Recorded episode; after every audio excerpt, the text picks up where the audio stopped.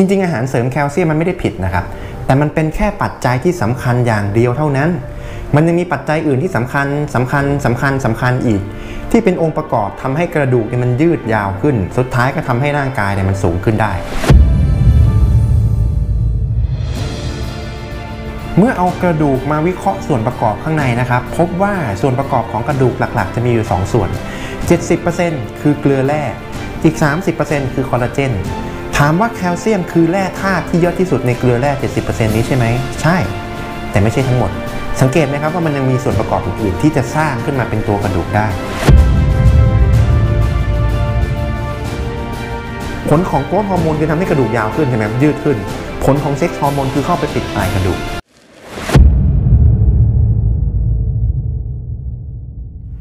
หลายท่านอยากที่จะเพิ่มความสูงให้กับตัวเอง หรือว่าคนที่เรารัก ไม่ว่าจะเป็นแฟน เป็นลูก เป็นหลาน ก็เอาข้อมูลพวกนี้ไปค้นใน Google แต่ก็เจอแต่โฆษณาขายอาหารเสริมแคลเซียมเต็มไปหมดเลย จริง ๆ อาหารเสริมแคลเซียมมันไม่ได้ผิดนะครับ แต่มันเป็นแค่ปัจจัยที่สำคัญอย่างเดียวเท่านั้น มันยังมีปัจจัยอื่นที่สำคัญสำคัญสำคัญสำคัญอีก ที่เป็นองค์ประกอบทำให้กระดูกเนี่ยมันยืดยาวขึ้น สุดท้ายก็ทำให้ร่างกายเนี่ยมันสูงขึ้นได้part แรกนะครับจะเป็น part ของส่วนหลักการแล้วก็เหตุผล ส่วน part หลังเนี่ยก็จะเป็นส่วนของวิธีการสำหรับท่านไหนที่ไม่ได้อยากรู้หลักการแล้วก็เหตุผล อยากรู้วิธีการเอาไปทำตามได้เลย ก็สามารถกดเข้าไปที่ใต้คลิปนี้นะครับ มันจะมี tag time อยู่ มันก็จะกระโดดไปที่ส่วนของ part หลัง แต่ถ้าสำหรับท่านไหนที่รู้สึกว่าไหนๆก็ไหนๆละลองจัดเวลาดูสัก 10 นาที 15 นาที ดูให้มันรู้ๆไปเลย จะได้รู้ไปเลยครั้งหนึ่งว่า จริง ๆ แล้วเนี่ยคนเราเนี่ยมันมีปัจจัยอะไรที่สามารถทำให้กระดูกที่มันยืดขึ้นมาได้ทำให้ความสูงนี่มันเพิ่มขึ้นมาได้บ้าง จากเด็กตัวกระเปียกจนยืดขึ้นมาเป็น 180เนี่ยมันมีปัจจัยอะไรบ้าง จะได้เอาความรู้ที่เป็นวิทยาศาสตร์จริงๆเนี่ยไปเล่าต่อให้กับลูกหลานหรือว่าในอนาคตนะครับยังไงยังไงปัญหาเนี่ยมันมีทุกตลอดทุกเจเนเรชันนะครับรุ่นก่อนหน้าก็มีรุ่นก่อนหน้าเราก็มีถูกไหมพ่อแม่เราก็มี ปู่ย่าตายายก็มี และ อนาคตต่อไปรุ่นลูกรุ่นหลานเรา มันก็ต้องมีปัญหาเรื่องไอ้ความสูงนี่แน่นอน ปัจจัยทั้งหมดที่เกี่ยวกับการเพิ่มความสูงมีดังนี้ 1. พันธุกรรมหรือว่าเจเนติกเราต้องยอมรับนะครับว่าตัวเราเองเนี่ยเป็นส่วนผสมของพ่อแล้วก็แม่ผสมกันมา ไม่ว่าจะเป็นสีผิว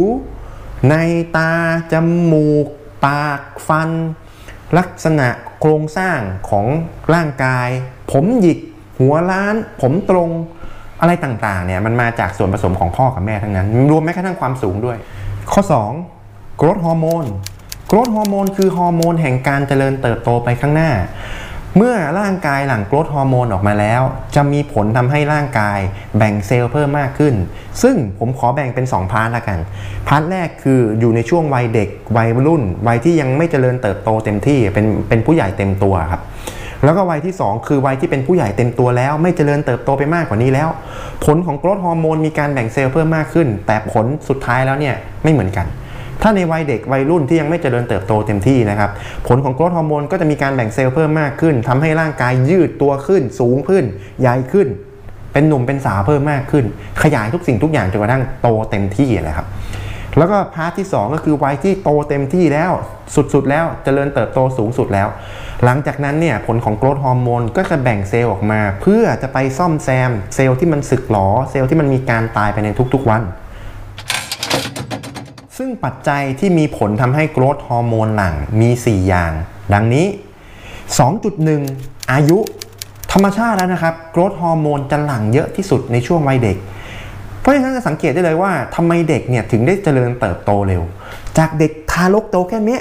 แล้วก็แป๊บหนึ่งโตขึ้นมาเท่านี้ต้นหนึ่งก็สูงขึ้นมาเท่านี้แป๊บหนึ่งก็สูงขึ้นมาเท่านี้ตัวไม่ใช่สูงเดียวนะใหญ่ขึ้นมาด้วยจนกระทั่งเผลอแป๊บหนึ่งเนี่ยเป็นวัยรุ่นก็อาจจะตัวสูงเท่าเรา หรือสูงมากกว่าเราแล้ว อันนี้คือผลของโกรทฮอร์โมนที่ทำให้กระดูกยืดยาวขึ้น แล้วกระดูกไม่ใช่แค่กระดูกอย่างเดียวนะ ทุกสิ่งทุกอย่างมาจากผลของ growth hormone ไม่งั้นลองนึกดูนะครับว่าเด็กที่ตัวแค่นี้เขาก็มีเซลล์เท่านี้ใช่ไหม แล้วถ้าเกิดเด็กที่สูงกว่าเราอะเขาก็ต้องมีเซลล์มากขึ้นถูกไหมอันนี้ทั้งหมดคือผลของ growth hormone ทำให้มันมีการแบ่งเซลล์เพิ่มมากขึ้น สูงขึ้นใหญ่ขึ้น อันนี้ผลของ growth hormone หมดเลย แล้วหลังจากนั้นแล้วเนี่ยพอร่างกายเจริญเติบโตสูงสุด เป็นหนุ่มเป็นสาวที่สุดสะพรั่งที่สุด แข็งแรงที่สุด ฟิตที่สุดเฟิร์มที่สุด ซึ่งปัจจุบันนะครับ วิทยาศาสตร์การแพทย์รู้แล้วว่า ร่างกายเราจะเจริญเติบโตสูงสุดในช่วงอายุประมาณ 25-30 ปี หลังจากนั้นแล้วร่างกายจะเข้าสู่สภาวะถดถอยหรือว่า degenerative อะพูดง่ายๆก็คือเริ่มแก่นั่นแหละร่างกายจะเริ่มแก่หลังจากอายุสามสิบมันไม่จเจริญเติบโตไปมากกว่านี้แล้ว เพราะฉะนั้นก็สังเกตได้ว่าโกรทฮอร์โมนจะอยู่ในจะหลั่งสูงสุดในวัยเด็ก แล้วก็ลดลดลดลดลดหลั่นลงมา เพราะหลังจากที่เราอายุเกิน 25-30 ปีแล้วเนี่ย เราไม่สูงไปมากกว่านั้นแล้ว 2.2 คุณภาพการนอนหลับโกรทฮอร์โมนจะหลั่งออกมาจากร่างกายเมื่อร่างกายหลับสนิทแล้วเท่านั้น แล้วก็ต้องเป็นตอนคืนด้วยกลางวันไม่หลัง การที่ร่างกายจะหลับสนิทได้เป็นผลมาจากเมลาโทนินฮอร์โมนเมื่อเมลาโทนินฮอร์โมนหลั่งออกมาจะทำให้ร่างกายหลับสนิท หลังจากนั้น growth hormone ก็จะหลั่งต่อจากเมลาโทนินสองอย่างนี้มันทำงานต่อส่งต่อเนื่องกันครับ เปรียบเทียบเหมือนเวลานึกภาพเหมือนเวลาตอนวิ่งวิ่งผลัด คนวิ่งไม้แรกเนี่ยคือเมลาโทนิน วิ่งวิ่งวิ่งเสร็จปุ๊บส่งต่อไม้ที่ 2 ให้กับ growth hormone ถ้าไม่มีเมลาโทนิน growth hormone ก็ไม่หลั่งต้องหลับสนิทแล้วเท่านั้น growth hormone ถึงหลั่งต้องหลับสนิทตอนกลางคืนเท่านั้น growth hormone ถึงหลั่งหลับตอนกลางวัน growth hormone ก็ไม่ได้หลั่ง2.3 อาหารมื้อสุดท้ายของวัน เนื่องจาก growth hormone เป็นฮอร์โมนประเภท โปรตีนและ polypeptide เพราะฉะนั้นอาหารมื้อสุดท้ายนะครับ เลยมีผลต่อการหลั่งของ growth hormone มาก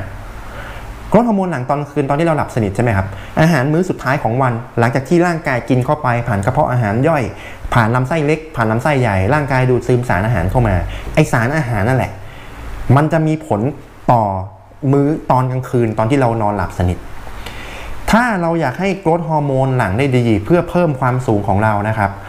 อาหารมื้อสุดท้ายของวัน ควรที่จะต้องมีไขมันต่ำๆมีน้ำตาลต่ำๆมีคาร์โบไฮเดรตต่ำๆแต่มีโปรตีนแล้วก็กรดอะมิโนที่ครบถ้วนตามที่ร่างกายต้องการ แบบนี้มันจะกระตุ้นทำให้กรทฮอร์โมนหลั่งได้ดี เพราะฉะนั้นนะครับถ้าเป็นไปได้นะครับ อยากจะเพิ่มความสูงอาหารมื้อดึกครับงดไปเลย เพราะอาหารมื้อดึกมันมีระยะเวลาที่เรากินเสร็จแล้วรอให้เราย่อยครับ จนกระทั่งเราเข้าไปนอนเนี่ยมันสั้นมาก 2.4 การออกกำลังกาย การออกกำลังกาย การใช้งานร่างกาย การบริหารร่างกาย คือการพยายามทำให้ร่างกายเนี่ยมันสมบูรณ์ เพราะฉะนั้นพอร่างกายสมบูรณ์ก็เลยกระตุ้นทำให้โกรทฮอร์โมนหลั่งถ้าเราดูแลโภชนาการดี คุณภาพการนอนดี แต่ไม่มีการออกกำลังกาย ก็เทียบไม่ได้กับคนที่ดูแลโภชนาการดี คุณภาพการนอนดี และมีการออกกำลังกายอย่างสม่ำเสมอ ถ้าท่านไหนอยากจะสูงขึ้นอยากจะเพิ่มความสูงนะครับ ควรที่ต้องมีการออกกำลังกายแบบหนักบ้าง เบาบ้าง มีแรงกระแทกบ้าง ไม่มีแรงกระแทกบ้าง สลับสลับกระจายกันไป และควรที่จะบริหารการออกกำลังกายไปทั้ง 3 รูปแบบ คือการออกกำลังกายที่มี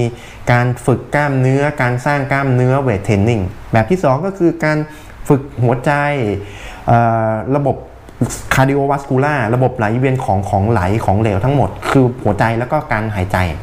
แล้วก็อย่างสุดท้ายคือการยืดเหยียดกล้ามเนื้อแล้วก็เส้นเลือดเส้นเอ็นหรือว่า stretching นั่นเอง ปัจจัยที่เกี่ยวกับการเพิ่มความสูงข้อที่ 3 คือการเป็นหนุ่มเป็นสาว ผลของ growth hormone จะทำให้กระดูกเนี่ยมันยืดยาวขึ้น สุดท้ายก็ทำให้ร่างกายสูงขึ้น ผลของ sex hormone จะทำให้ร่างกายแสดงความเป็นเพศออกมา คือเจริญพันธุ์นั่นแหละ จากเด็กผู้ชายที่เป็นเด็กกระโปโลใช่ไหมครับ ก็เริ่มเสียงแตกหนุ่ม เริ่มมีกล้ามเนื้อเอ่อเอาอวัยวะเพศเริ่มแข็งตัวเเริ่มมีหนวดมีคราวขนหน้าแข้งเริ่มขึ้นนะครับ เริ่มมีน้ำอสุจิ เด็กผู้หญิงก็เริ่มแบบนมหน้าอกตั้งเต้า เริ่มมีประจำเดือน เริ่มมีขนที่หัวนาว เริ่มเป็นประจำเดือนก็คือเริ่มเจริญพันธุ์นะครับ และผลของ sex hormone อีกอย่างหนึ่งที่เกี่ยวข้องกับการเพิ่มความสูงก็คือ มันจะเข้าไปปิดปลายกระดูก ผลของ growth hormone คือทำให้กระดูกยาวขึ้นใช่ไหมยืดขึ้น ผลของ sex hormone คือเข้าไปปิดปลายกระดูก เปรียบเทียบให้เห็นภาพนะครับ เหมือนต้นไม้ เคยเห็นต้นไม้ตามตามข้างๆถนนหรือตามทั่วไปไหมครับ ถ้าเราตัดต้นไม้ปุ๊บต้นไม้มันก็จะงอกออกมา อันนั้นคือผลของ growth hormone แต่ถ้าต้นไม้ต้นไหน ตัดปุ๊บแล้วเอาปูนไปฉาบปิดปลายไว้ครับ อันนั้นคือผลของ sex hormone คือ growth hormone พยายามสั่งให้มันงอกออกมาใหม่ แต่มันโดนปูนทาฉาบปิดไว้ มันก็เลยไม่สามารถที่จะงอกขึ้นมาใหม่ หรือสามารถจะงอกขึ้นมาได้แค่นิดนิดหน่อยหน่อยๆถ้าเกิดฉาบปูนแน่นๆฉาบปูนดีๆเลย ก็อัดก็แทบจะไม่สามารถก็ไม่สามารถงอกขึ้นมาใหม่ได้แล้ว เพราะฉะนั้นนะครับ ถ้าอยากจะเพิ่มความสูงนะครับgolden period หรือว่าช่วงวัยดีที่สุดเลยนะครับ คือช่วงที่เด็กเนี่ยจะรันเจริญเติบโต ก่อนที่จะเป็นหนุ่มเป็นสาว ก็คือก่อนที่ sex hormone เนี่ยจะหลั่งออกมา เพราะหลังจากที่ sex hormone ออกหลั่งออกมาปุ๊บเป็นไงครับ เหมือนต้นไม้เลย ค่อยๆ ฉาบปูนทีละนิดอ่าเริ่มเริ่มนมตั้งเต้าใช่ไหมครับ ฉาบนิดนึงบางๆก่อน เริ่มเสียงแตกหนุ่มอาฉาบเพิ่ม เริ่มมีอารมณ์ทางเพศอาฉาบเพิ่มขึ้นมาอีก จนกระทั่งสุดท้ายแล้วร่างกายเจริญเติบโตสูงสุดอยู่ในช่วงอายุประมาณ 25-30 ปี หลังจากนั้นปิดแล้วสนิทเลย ฉาบปูนแน่นหนาละไม่สูงไปมากกว่านั้นละ 4. วิตามินและเกลือแร่เมื่อเอากระดูกมาวิเคราะห์ส่วนประกอบข้างในนะครับ พบว่าส่วนประกอบของกระดูกหลักๆ จะมีอยู่ 2 ส่วน 70%คือเกลือแร่อีก 30%คือคอลลาเจนถามว่าแคลเซียมคือแร่ธาตุที่เยอะที่สุดในเกลือแร่ 70%นี้ใช่ไหม ใช่ แต่ไม่ใช่ทั้งหมด สังเกตไหมครับว่ามันยังมีส่วนประกอบอื่นๆ ที่จะสร้างขึ้นมาเป็นตัวกระดูกได้ และการที่กระดูกเนี่ยจะสร้างเพิ่มขึ้นมายืดเพิ่มขึ้นมา จะต้องอาศัยเซลล์ตัวหนึ่ง ซึ่งว่าชื่อว่าออสติโอบลาสการที่ออสติโอบลาสจะสร้างขึ้นมาได้ดี จะต้องมีองค์ประกอบอยู่ 2ออย่าง คือวัตถุดิบที่ครบถ้วนครบสมบูรณ์ เพราะสมมตินะครับจากกระดูกที่ยาว 10 เซนจะยาวเพิ่มขึ้นมาเป็น 12 เซน11 เซนไอ้ส่วนต่าง 1-2 เซนนั้นน่ะมันจะต้องมีอะไร ถูกต้องไหมครับ มันไม่ใช่สร้างมาจากอากาศ มันต้องมีวัตถุดิบที่ครบถ้วน และองค์ประกอบที่ 2 ก็คือ สภาพแวดล้อมปัจจัยที่ส่งเสริมทำให้ออสติโอบลาสเนี่ยทำงานได้ดีทำงานได้สมบูรณ์ ซึ่งทั้งหมดมีดังนี้ 1. ก็คือแคลเซียมต้องมีแคลเซียม การที่สร้างขึ้นมา 1-2 เซลล์ต้องมีองค์ประกอบก็คือแคลเซียมแน่นอน และต้องมีอย่างอื่นด้วย 2. แมกนีเซียม 3. วิตามินดี 4. วิตามินซี แล้วก็อย่างสุดท้ายคือสภาพแวดล้อมของร่างกายที่อยู่ในสภาพแวดล้อมที่เป็นด่าง มันถึงจะส่งเสริมทำให้ออสติโอบลาสทำงานได้ดีทำงานได้สมบูรณ์ สรุป 3 วิธีเพิ่มความสูงที่สามารถเอาไปใช้งานได้จริง ข้อ 1 คุณต้องมีวัตถุดิบที่ครบในการใช้ในการที่ใช้ในการสร้างกระดูก ก็คืออาหารหลักให้ครบ 7 หมู่ในทุกๆ วัน อาหารหลัก 7 หมู่มีอะไรบ้างคาร์โบไฮเดรตโปรตีนไขมันวิตามินเกลือแร่น้ำแล้วก็โปรไบโอติก ให้ครบในทุกๆ วัน และที่สำคัญต้องได้รับแร่ธาตุแคลเซียม แมกนีเซียม โบรอน วิตามินซีวิตามินดีวิตามินบีแล้วก็แมงกานีสให้ครบตามที่ร่างกายต้องการในทุกๆ วัน ข้อ 2 คุณต้องมีคำสั่งหรือว่า growth hormone ที่สมบูรณ์ การที่ทำให้ growth hormone หลั่งได้สมบูรณ์ ก็ต้องนอนหลับตอนกลางคืนให้มีคุณภาพ อาหารมื้อสุดท้ายให้มีน้ำตาลต่ำคาร์โบไฮเดรตต่ำไขมันต่ำแต่มีโปรตีนที่ครบถ้วน โปรตีนสูง ถ้าเป็นไปได้ก็งดมื้อดึกไปเลย ออกกำลังกายสม่ำเสมอ พยายามกินอาหารที่มาจาก plant-based กินผักกินผลไม้ พยายามหลีกเลี่ยงกาแฟ ชาเหล้าเบียร์ไวน์เพราะพวกนี้มันทำให้ร่างกายเป็นกรด มันก็ไปยับยั้งการสร้างเซลล์ใหม่ ๆ ขึ้นมาก็คือเซลล์กระดูกนั่นเอง แล้วก็อย่างสุดท้ายนะครับ การปิดของกระดูกหรือว่า sex hormone ก็คือการเข้าสู่วัยเจริญพันธุ์ ถ้าท่านไหนที่เข้ามาดูคลิปนี้นะครับ แล้วลูกหลานของท่านเนี่ย ยังไม่เข้าสู่วัยเป็นหนุ่มเป็นสาวนะครับ ให้จำไว้เลย อันนั้นคือช่วง golden period ของเขาเลย พยายามให้เขาทำข้อ 1 ข้อ2เนี่ยให้ครบถ้วน เขาจะสามารถยืดความสูงของเขาออกมาได้เต็มที่เท่าที่กรรมพันธุ์เจเนติกของเขาจะสามารถยืดได้ แต่ท่านไหนที่อายุ 18 ปีถึง 20 ปีเข้ามาดูคลิปนี้นะครับ ก็พยายามทำข้อ 1 ข้อ2เนี่ยให้เต็มที่เพราะอย่างน้อยๆก็ยังมีโอกาสลุ้น ที่จะทำให้ตัวท่านเองเนี่ยสูงขึ้นได้ แต่ถ้าท่านไหนที่อายุตั้งแต่ 25 ปีหรือ 30 ปีขึ้นไปเข้ามาดูคลิปนี้นะครับ ให้ทำใจไว้เลยว่าท่านไม่สามารถที่จะสูงไปมากกว่านี้ได้แล้ว สิ่งที่ท่านจะสามารถเก็บได้จากคลิปนี้ก็คือความรู้เอาไปบอกให้ลูกหลานให้เด็กๆเนี่ยเขาฟังสำหรับท่านไหนที่อยากเพิ่มความสูงให้กับตัวท่านเอง ลูกหรือหลาน อาหารเสริมแคลเซียมอันนี้ เป็นวัตถุดิบชั้นดีในการสร้างกระดูก เป็นแคลเซียมที่สกัดมาจากข้าวโพด ไม่ใช่หินปูนเหมือนแคลเซียมทั่ว ๆ ไป แคลเซียมทั่ว ๆ ไปนะครับร่างกายสามารถดูดซึมเอาไปใช้งานได้ประมาณ 10%ในขณะที่แคลเซียมอันนี้ ร่างกายสามารถดูดซึมเอาไปใช้งานได้มากกว่า 90%เปรียบเทียบให้เห็นภาพนะครับ สมมติเราเสียเงินซื้ออาหารเสริมแคลเซียมไป 100 บาท แคลเซียมทั่ว ๆ ไป ร่างกายดูดซึมเอาไปใช้งานได้แค่ 10 บาท ในขณะที่แคลเซียมอันนี้